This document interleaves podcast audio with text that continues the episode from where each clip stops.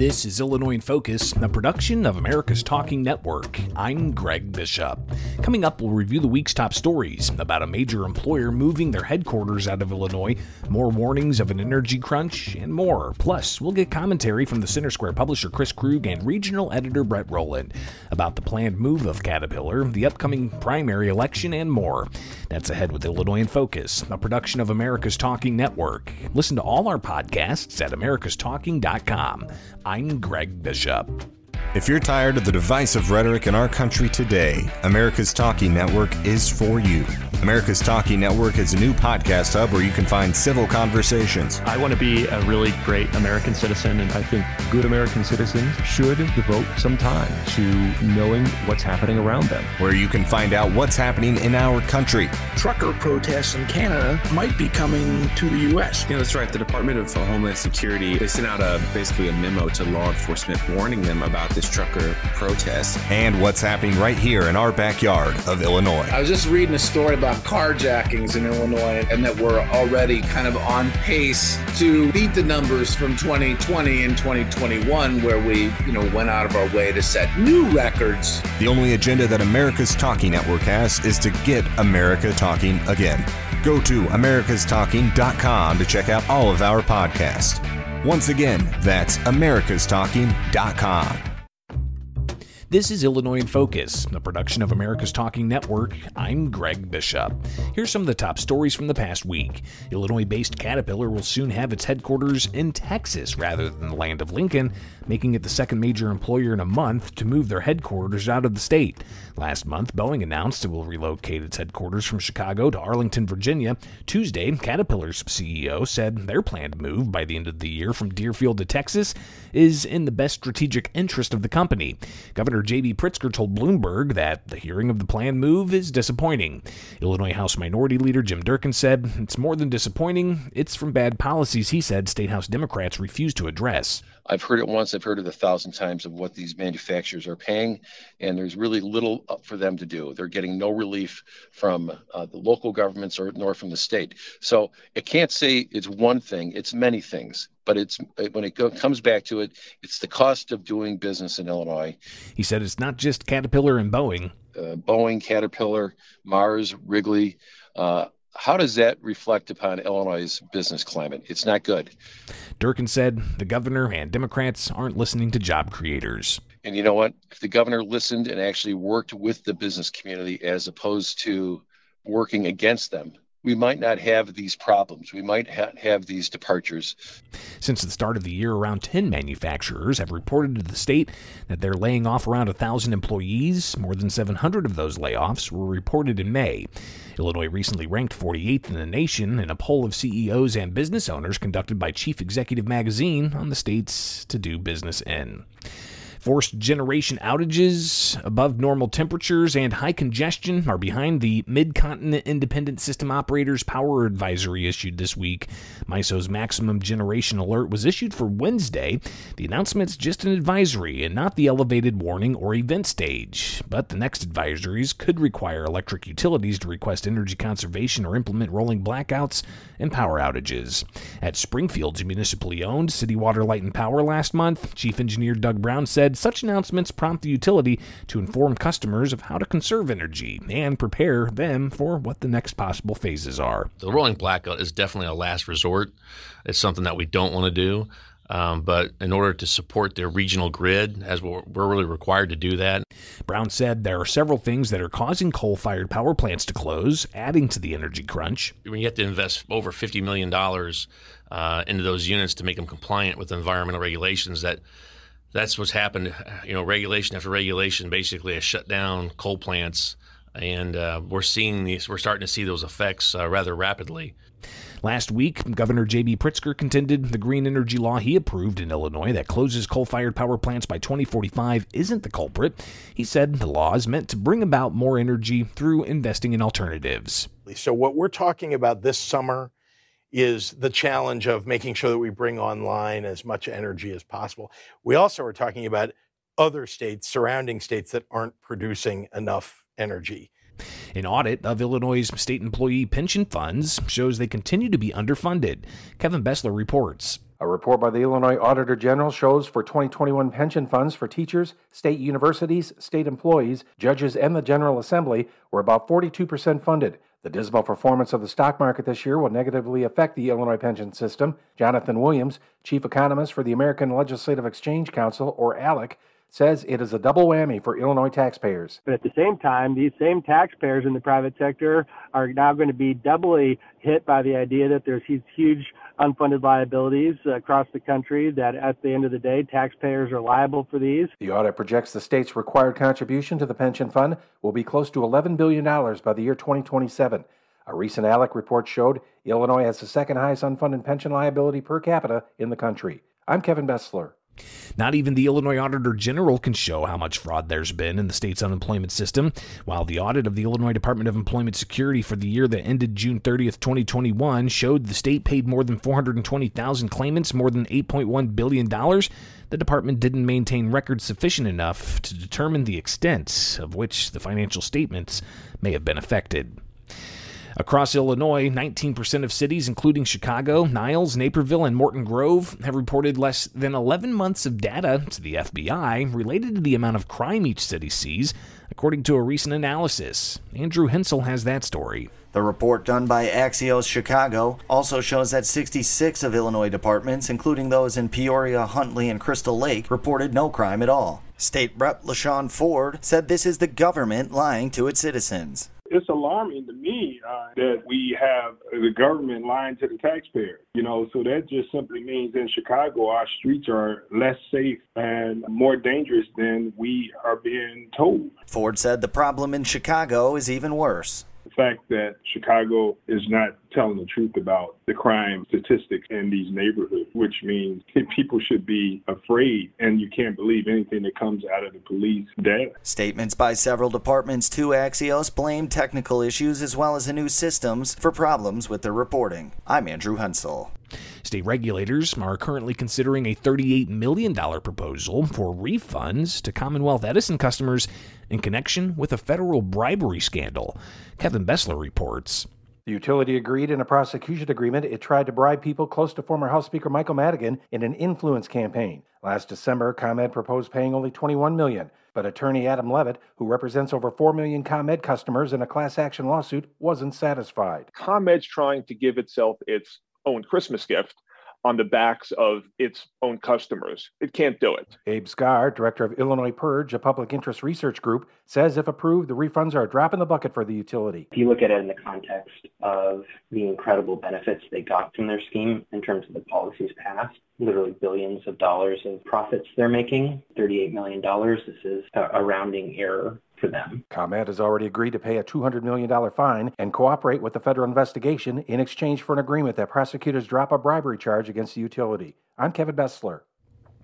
And Governor J B Pritzker denies that he's looking to run for president of the United States in twenty twenty-four. The governor will be on the road later this week, pitching Chicago as the place for the Democratic National Convention in two years. This is the birthplace of gospel music. It's where Barack Obama is from. Uh, we have a lot to offer uh, in Chicago. We've hosted Democratic conventions before. nineteen ninety-six was fantastic. Anybody that was around for the Democratic convention knows that Chicago really showed off well to the entire nation. So we're going to do it again in twenty twenty-four. Pritzker will also be visiting states with early presidential primaries in two years. Jesse Sullivan, one of six candidates looking to get the G O P nomination for governor, said while Pritzker travels to other states to tease his campaign for president, the people of Illinois are being left behind. Pritzker said he's not running for president. I can't tell you anything other than I love the job that I have. It's why I'm running for re-election as governor of our state, and I intend to uh, continue to do a good job for the people of the state for the next four years. The truth is that uh, I'm going to help other Democratic governors get elected in Massachusetts, in New Hampshire, in Maine, to help raise money, to help get uh, get the word out. Pritzker faces a Democratic primary from Beverly Miles. The election is June twenty-eighth. Early voting is ongoing.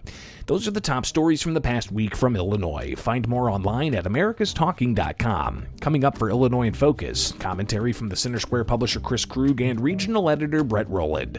This is Illinois in Focus, the production of America's Talking Network. I'm Greg Bishop.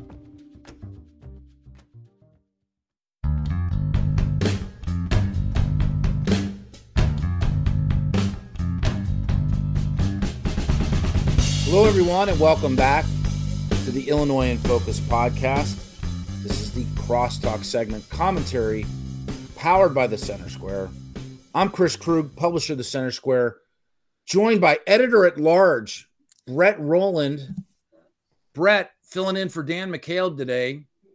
How you been, Brett? I've been doing great. I've been having a lot of fun covering things in Texas and a bunch of other states, and coming back to Illinois is uh, going to be interesting. Well, I'm, I'm glad that you're. I'm glad that you're you're back home and and and you're off the road and you're you're safe. And you know, I, I would just say, you know, for the audience at home, you, you're looking spectacular.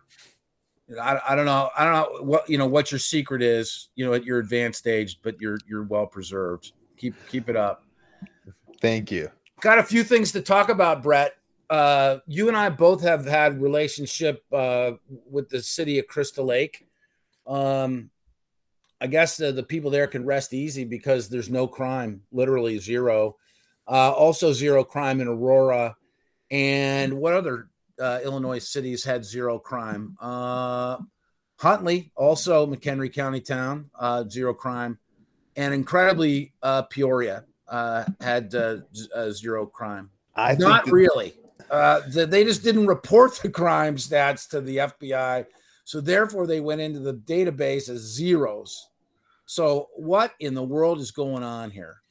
So it sounds like a combination of things. Um, one uh, is that they changed the reporting system. So uh, I'm sure that there were, there were people who are used to the old reporting system. The F B I said that it sent out training information, spent money, To, to sort of get people trained on the new system for reporting uh, crimes to the F B I, but it doesn't look like that happened in a lot of major cities. And I think that anybody that who lives in Huntley, Aurora, Crystal Lake, uh, Peoria will tell you um, that, that that there is not zero crime.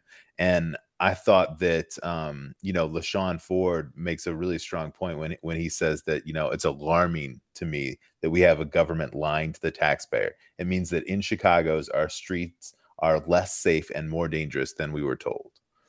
So, I mean, that's a real concern, I think.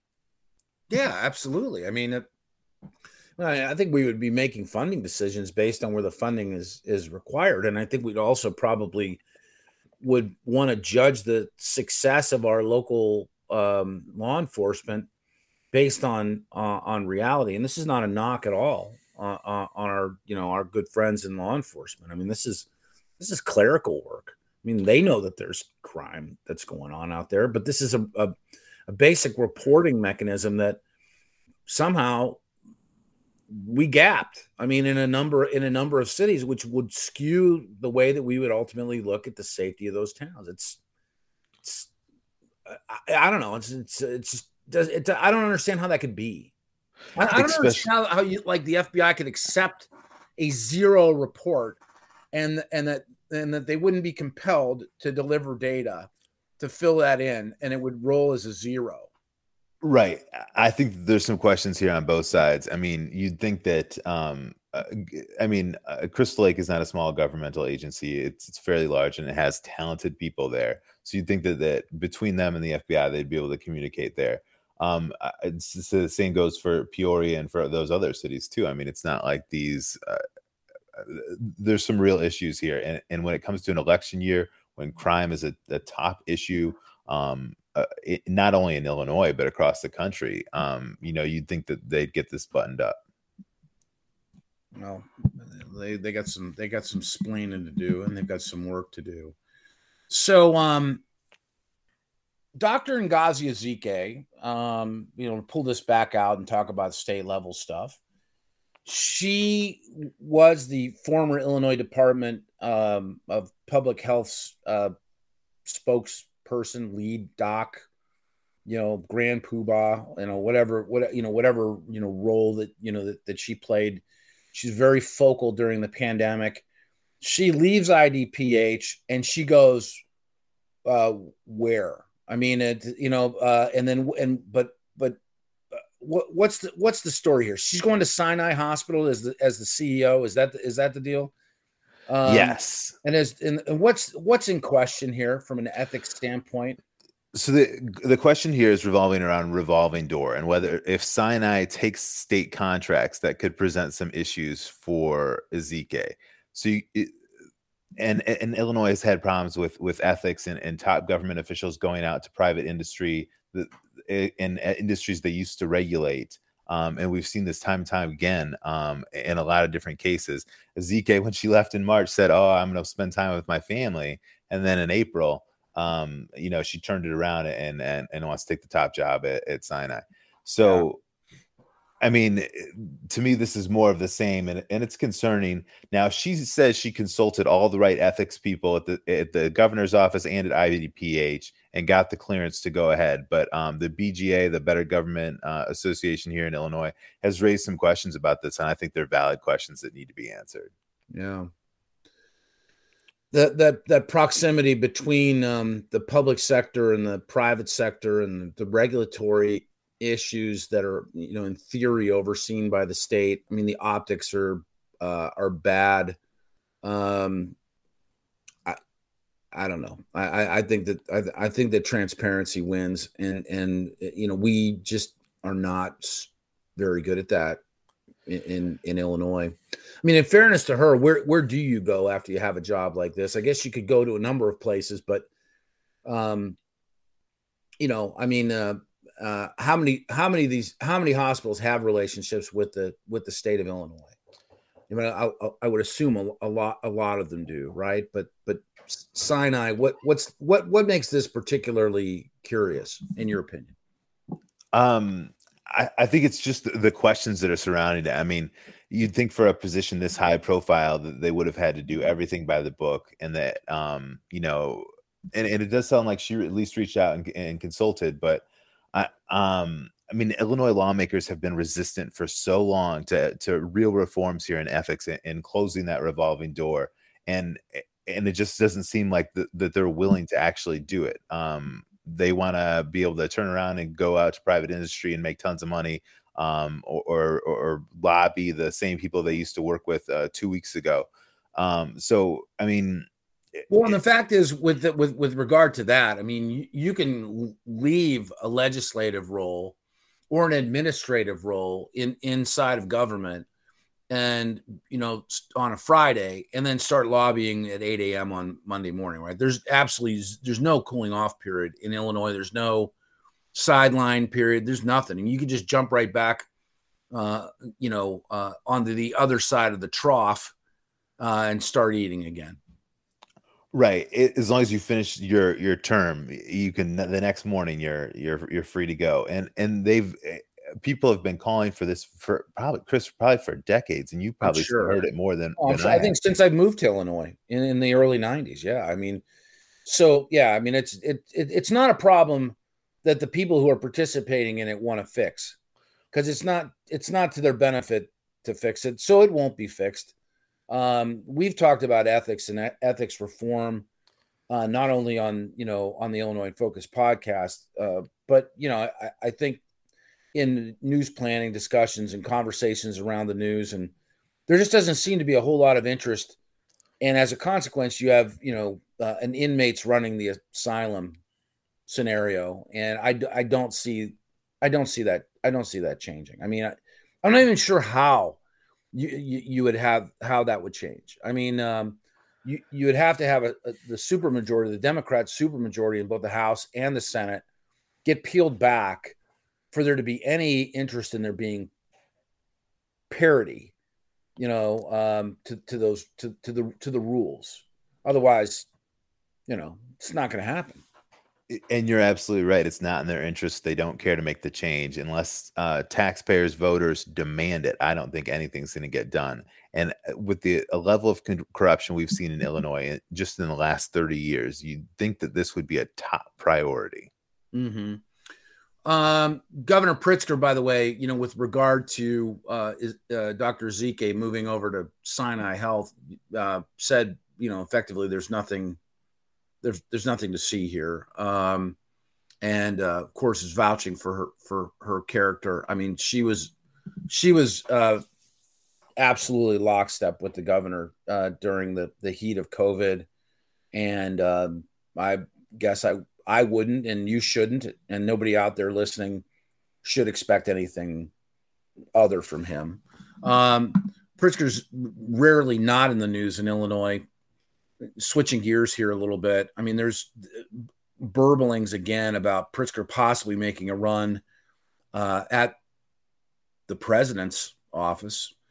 Uh, also, it's, it certainly seems like, you know, the, the conversation about the competency of President Joe Biden is getting a little bit more vocal. I mean, when you hear M S N B C and, and C N N hosts talking about the president's age, and I mean, it's the, the you know, the undeniable slip-ups and mix-ups and bungled words and slurring and, you know, incoherency uh, that dots virtually every one of his public appearances. I, I think it's safe to say that um, that those who would seek to prop him up or uh, perpetuate his presidency uh, are even caving in a bit.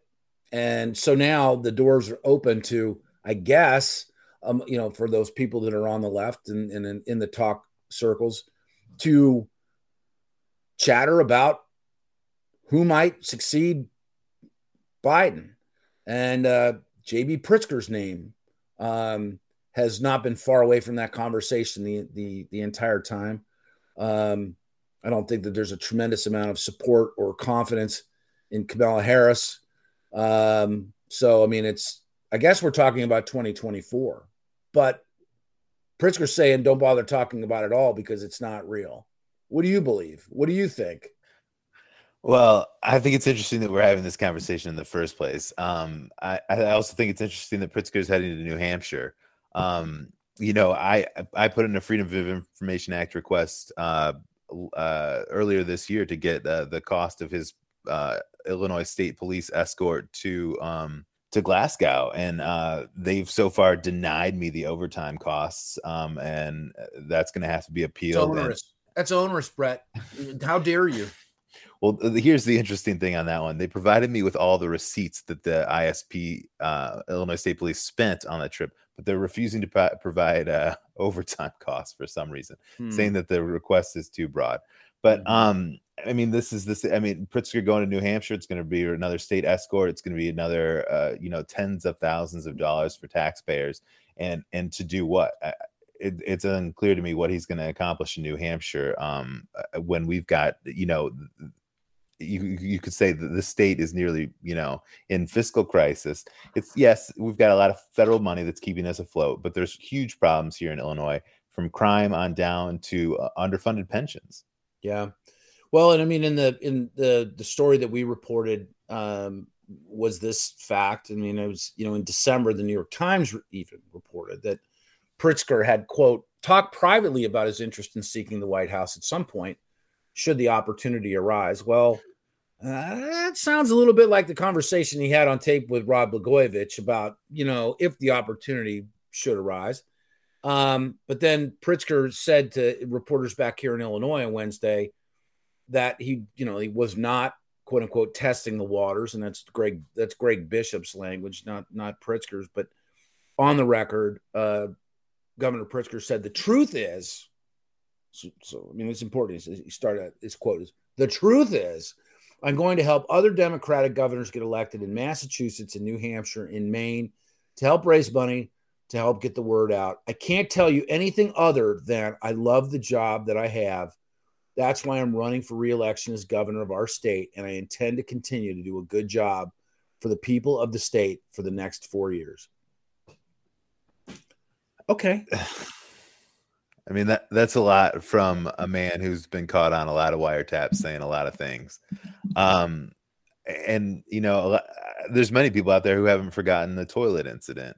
Um, right. Where, I mean, that's great that he has three hundred thousand dollars to pony up when he gets caught doing something wrong, but uh, not everybody has that. But he, he seems to be given a pass time and time again, um, and gets away with, with doing this kind of thing. Uh, you know, when Illinois has some serious issues that that yeah, I think that require uh, his attention and the attention of voters. It's one of those things that's like, you know, you talk about like the the the, the fairness in, you know, in politics and the, the spending and, um, you know, if you have a fortune like, uh, you know, uh, Governor Pritzker does. I mean, it's not somebody else's fortune, you know, where you're like, you know, you're a candidate and, you know, you're fortunate enough to have, you know, someone who has the means to support your candidacy. It's yours. It's your career. It's at your direct disposal. Um, he has really spent a boatload of money, and I'm talking about Governor Pritzker, to overwhelm any reporting around the things that are negative, that are that are factual. That I mean, it's this is not like people like mudslinging and making stories up. I mean, J B. Pritzker has like really gotten what amounts to be a pass, but not really, because he's gotten criticized in the past for the things that he's done that have been wrong, but overwhelmed it, you know, with his own spending to positively spin whatever it he's whatever it is that he's been doing for the last three and a half years, and and before he got elected, you know, uh, whatever he had in theory done in the in the private sector. Kind of fascinating. Um, on the political front, in terms of the gubernatorial candidates, and you know, you know, we're we're getting very close now. Uh, of course, early voting ha- is open, has been open now for, I don't know, two, three weeks maybe. Our primary is the twenty-eighth. Uh, we're taping this on Thursday, June sixteenth. So twelve days out would be, you know, the grand finale, the last day, the traditional primary election day. Um, polls are, are, are starting to come fast and furious. We had originally reported a poll that suggested that um, – Uh, Aurora Mayor Richard Irvin, you know, held a uh, a lead, and boy, oh boy, since then I've seen nothing from a polling standpoint that suggests that Irvin uh, is hanging in there, and it really looks like uh, Darren Bailey, the senator from uh, state senator from Xenia, um, has really taken some level of control uh, at this point. thirty-one percent. Now, it's still is absolutely a fractionalized group, but in the in the plurality here, I mean, uh, Bailey, thirty-one percent, Irvin just under seventeen percent, Jesse Sullivan hanging out at around eleven percent, Gary Rabine at seven point seven percent, Paul Schimpf at just under three percent, and uh, Max Solomon, um, you know, uh, bringing up the rear at about uh, one percent, slightly under. So, um what do you make of this, uh, of the field and uh, and of, of the more recent polling? So the polling from Ogden and Fry, I mean, it, it's a re- well-reputed uh, polling firm, and and the numbers, uh, they surprised me, to be honest, uh, Chris. I mean, I wouldn't, I, I had expected Irvin to sort of jump out uh, to, to a quick lead and hold on to that, but um, the winds don't seem to be blowing that way. Um, Bailey seems to have gotten a, a big boost. Um, it'll be interesting to see if, uh, if, if Trump weighs in. I don't know that he'll, he'd come to a governor's election, but I think he'll definitely weigh in on some of the, um, se- Senate and the House races in Illinois. Um, but it, it's, it's going to be interesting to see what happens here. I think, um, voters may have had enough of, uh, of what's going on, uh, statewide, that they may be willing to make a change, but as you pointed out earlier, Pritzker's got a fortune, and um, it, you know, it's it, a, a billionaire's fortune. He's estimated to be worth more than three billion dollars, uh, largely from the, uh, being a heir to the Hyatt for- fortune. And I don't think that he's gonna um, go down without a fight. So, you know, it's gonna take deep pockets, and it's gonna take voters uh, who are, are motivated for change. And I don't know that um, we have enough information yet to, to even see what that. that would shape up like. But I think that it would be very interesting to see Bailey and Pritzker go head to head. I mean, there we've got people with two very different visions for the state, right? Um, and and that would would certainly test uh, some some different ideas out, um, and different uh, you know, policies out for what what what do Illinoisans want. And I think it'd be an interesting race to watch. I mean, you talk about a you know uh, um, contrasting personalities, um and uh you know I mean you know the the the like the differences, perceived differences in Illinoisans. I mean, I you know Darren Bailey, I think, is a quintessential, you know in the in the eyes of of, of Northern Illinoisans, you know, people that are like Chicago centric, so Collier County people, they would think of Darren Bailey, I believe, as a as a downstate, you know, a downstate Illinois um, legislator. And, you know, I mean, we've spent time downstate, both you and I, I mean, you know, like in the southern part of the state. Um, and, and what they would have to say about uh, Governor J B. Pritzker uh, would not stand up to F C C standards. Um, they're not, they're, they're not fans. So I guess it becomes a matter of like, where does the middle go uh, on this, and what the, um, who's going to come out and, um, and, you know, who's going to, who's going to represent. It's a, this is a, I mean, if it goes this way, I mean, it's still t- to be determined. I mean, polls are polls and, and, vo- and votes are votes. Uh, I, I just did say that out loud, you know what I mean? But I, I, I, I still believe that. So it'll be interesting to see what happens here in the, in the coming, uh, in the coming twelve days, and who makes it through, and then what it looks like from there. That could be really, really interesting regardless. I mean, I think J B. Pritzker defending his record through COVID, where he largely managed, you know, the state on his own, sent the legislature, uh, you know, or kind of set the legislature aside, ruled by executive order. He, for better or for worse, and I mean, I think that, you know, most Illinoisans would probably say for worse, managed the state independently. Um, Darren Bailey was probably his biggest tormentor and detractor during that time.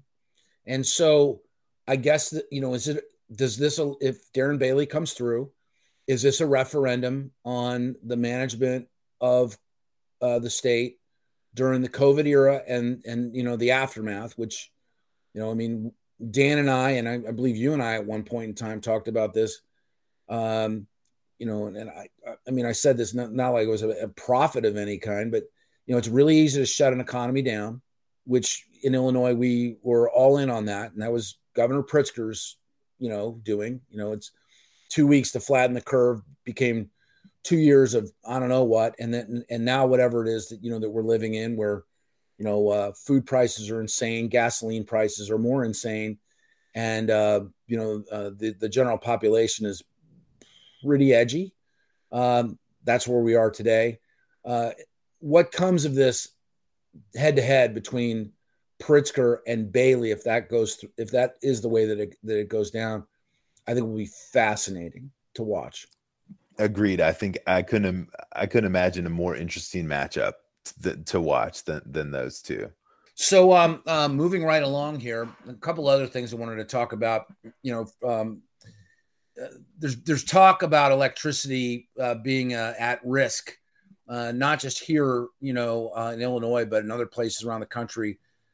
And it simply has to do with uh, with production, um, I mean, and distribution. I mean, it's can, can you offer some insight into this?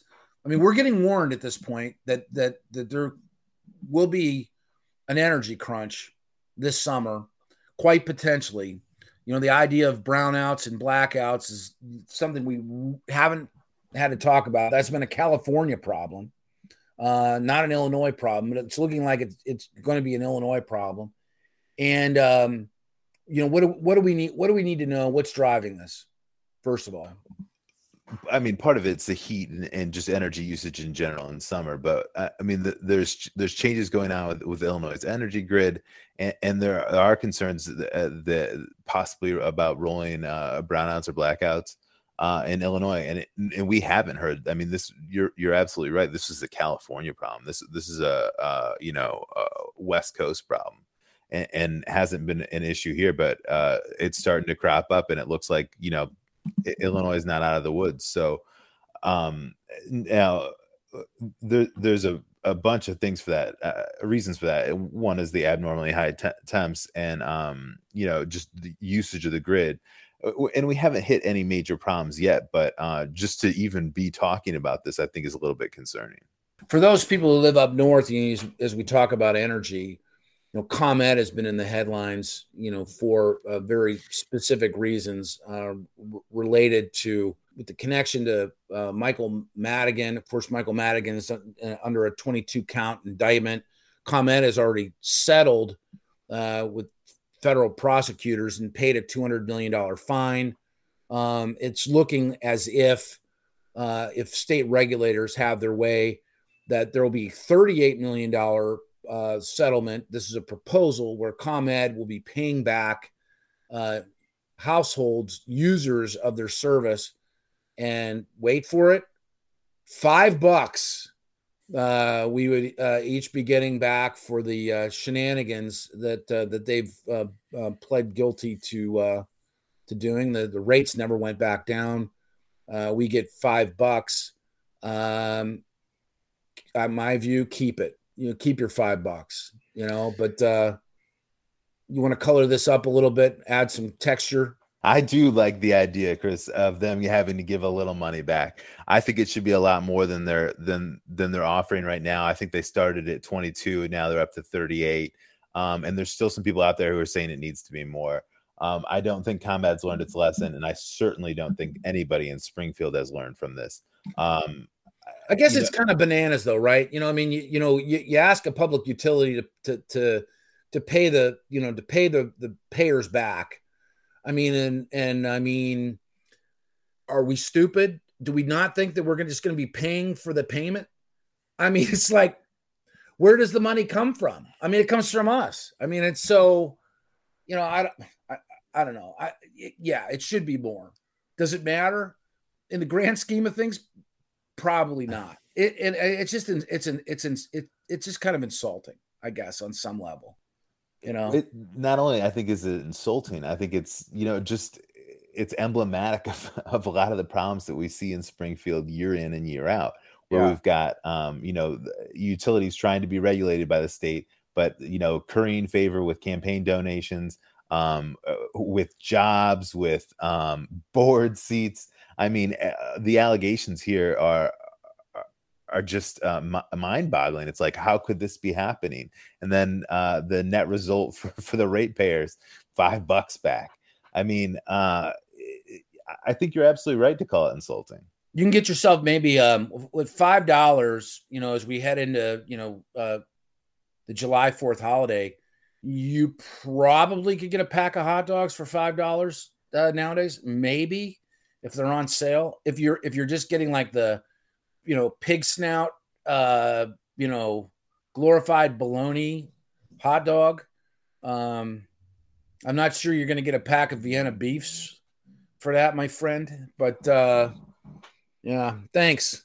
Uh, thanks a lot, uh, ComEd and uh, and uh, regulators. Uh, all right, all right. Enough, enough on that. That story just it just aggravates me. Um, As you may have noticed, uh, the stock market's not doing so well. Um, the the uh, it, it, it's it's in fact, as we as we tape this, I keep getting alerts in my phone.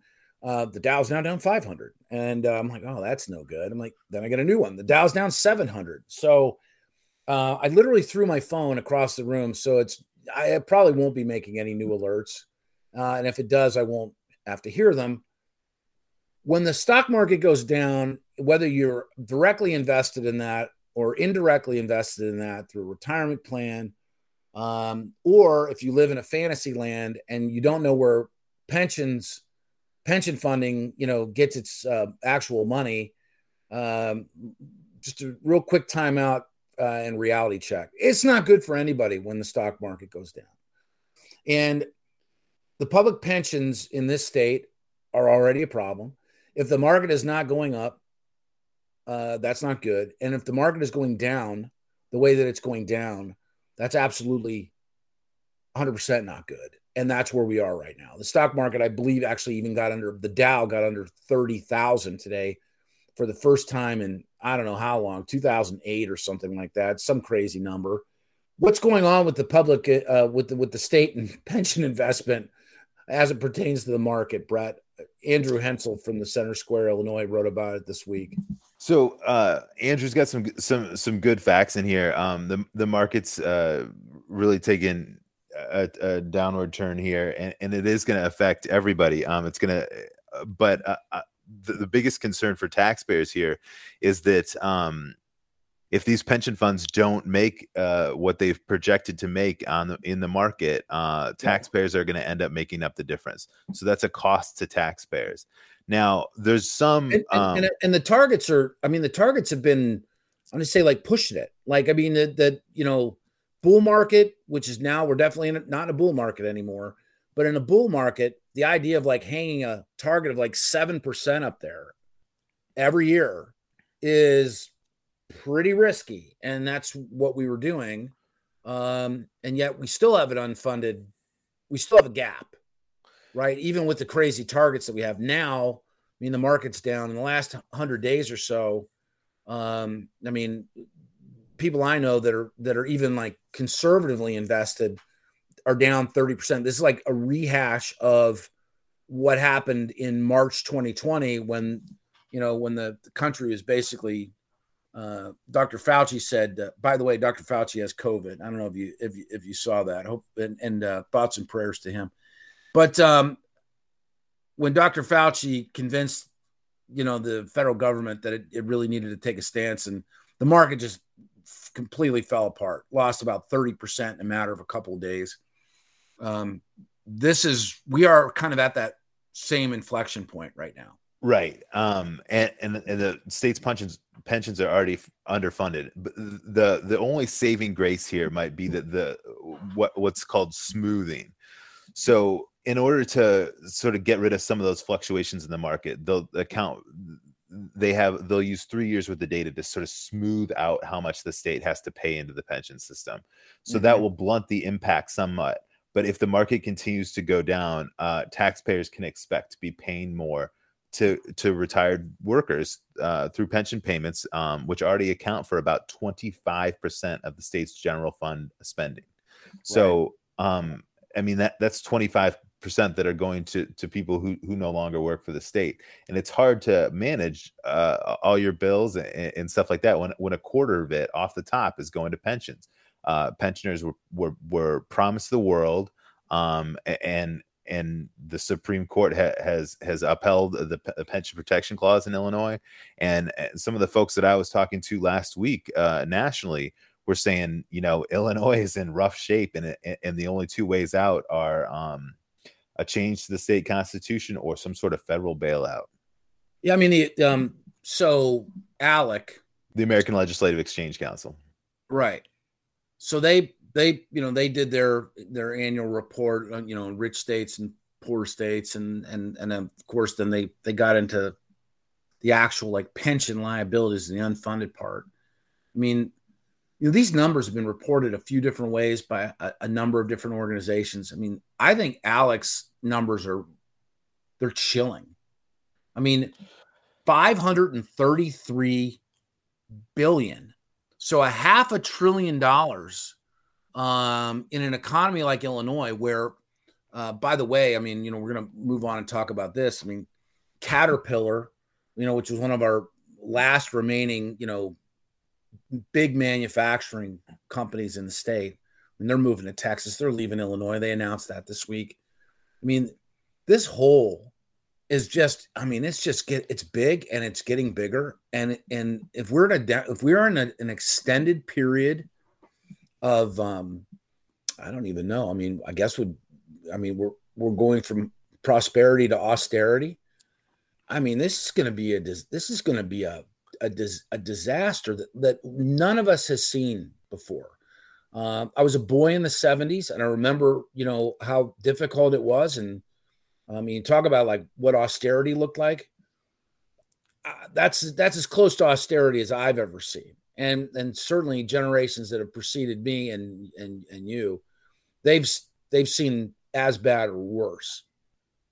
This just looks like uh, territory that maybe we're not ready for. Yeah, I mean, I, if you're an Illinois taxpayer, you know, hold on, like wait. I mean, uh, the the the bill's coming. Um, these pensions are going to have to be paid. I don't think a federal bailout's likely. Alec's numbers uh, are you ALEC calculates them using a, a risk-free discount, um, and And I think that those numbers are scary. Um, and anybody who's watching Illinois pensions or who has watched Illinois pensions in the last decade should be worried. Last thing I wanted to talk about was um, uh, this Illinois Invest in Kids school choice program. Um, it's set to expire in twenty twenty-three, but there's uh, an enhancement under new law. Do you, can you, can you kind of explain sort of what this is? Illinois is not, uh, would be ranking near the bottom, if not at the bottom, for school choice for parents. Um, it's, yeah, you have a choice.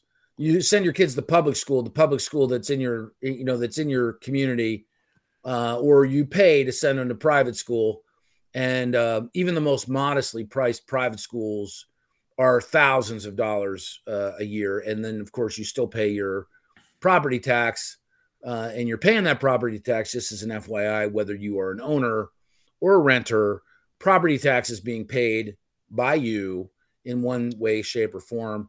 Um, but can you talk about this program and what that, you know, uh, what it's all about? So yes, so this Invest in Kids program is a scholarship program that helps um, families, most of whom um, would qualify for for low in, as low income. It helps them to to pay for private school, and donors to the program uh, get a tax rebate.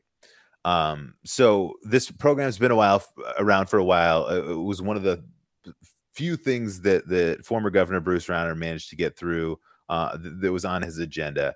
Uh, Democrats immediately pounced on it, tried to kill it. It stayed alive because it's so popular with the people who are using it. Um, the system was absolutely flooded with applications for funding. Uh, people desperately wanted this scholarship program. And now politicians uh, uh, on the Democrat side are begrudgingly keeping it. Um, and it's only because of its popularity. I think that if if they thought they could get away with killing it, they would. But they know that it's too popular to go away, um, which I think is very interesting. Yeah, I mean, the, I mean, it, it obviously it serves a good. It, it it's something when we we look at it. I mean, gosh, wouldn't it be great if everybody had a choice, and that you didn't have to rely on whatever the quality of your local government school was? I mean, we're taxpayers are paying for it, and government is saying, Uh, no, no, no, no. The, you either go here or you, or you, or you don't. Um, the fairness of that doesn't sit well.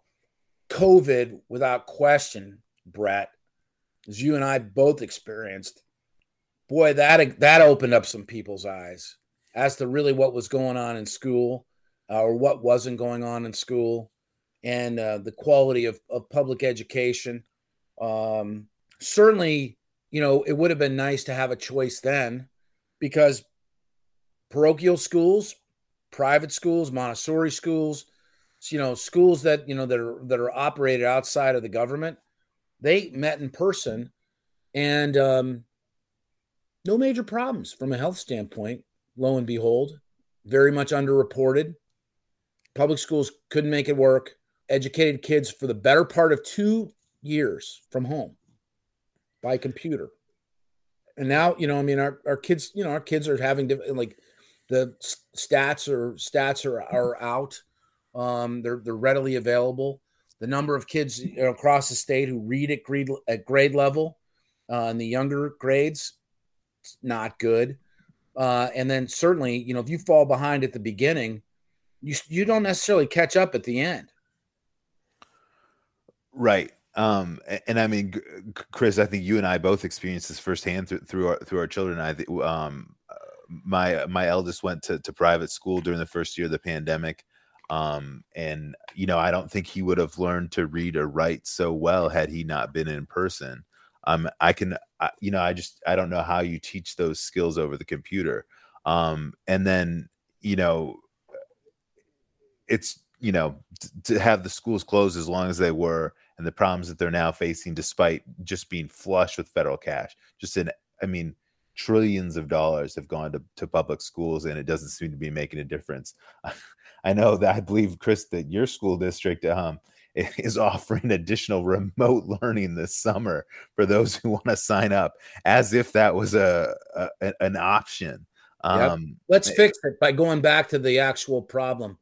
Uh, uh, genius. We uh, we did not partake in that um, uh, in in that uh, at all. Um, but you know, I mean, look, hey, I think for a lot of us who hadn't thought about it and maybe judged, you know, what was happening in schools on the experiences that we had when we were younger people, uh, it was eye-opening. And, you know, maybe it will be transformational with regard to attitudes in the state about what is what is possible and what, what can be.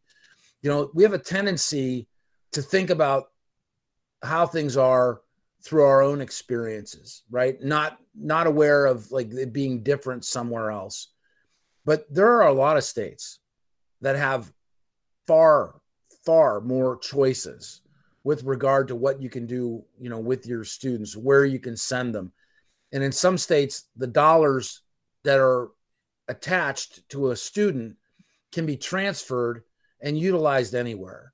The value of that is competition. You know, I mean, it, like, I don't have anything necessarily against, you know, the, my local public school. Right? I'm not wild about how they teach what they teach and the idea of teaching to the, you know, the philosophical idea of like teaching to the center of the class.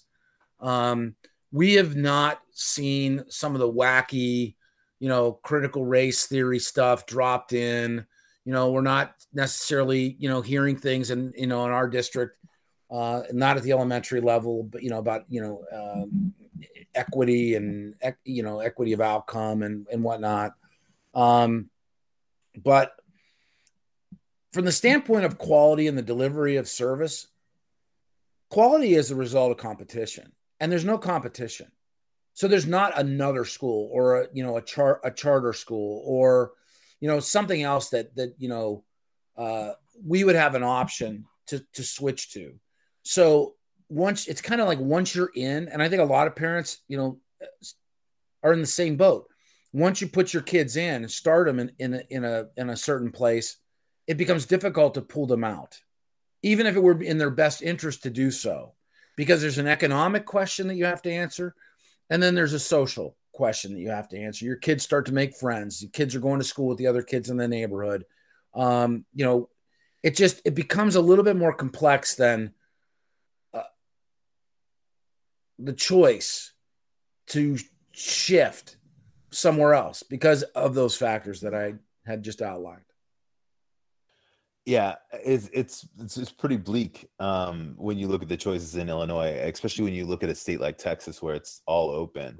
Um, now, the Texas's system certainly is far from perfect, and, and I think that, you know, improvements can be made everywhere. But in Illinois, I mean, unless you are uh, rich, um, it's very difficult to to go to private school. And, you know, even if you are, uh, private school is just not cheap, and, and you're still going to end up paying your local school district no matter what through those property taxes. Yeah. What, yeah. And just like you pointed out, whether it's rent or whether you own, you're paying those property taxes. Brett, I appreciate you joining me today. Always a pleasure. Thanks for having me, Chris. For Brett Rowland, it's been Chris Krug. You've been listening to the Illinois in Focus podcast. This was the Crosstalk segment, commentary powered by the Center Square. Now over to Greg Bishop for a look at what the Center Square, Illinois, will be working on next week. Next week, there will be just one full week left before the June twenty-eighth primary election. The team from the Center Square will lay out who's on the ballot and what's at stake heading into the November midterm elections. Visit the center square dot com slash Illinois for the latest. This has been Illinois in Focus, a production of America's Talking Network. I'm Greg Bishop.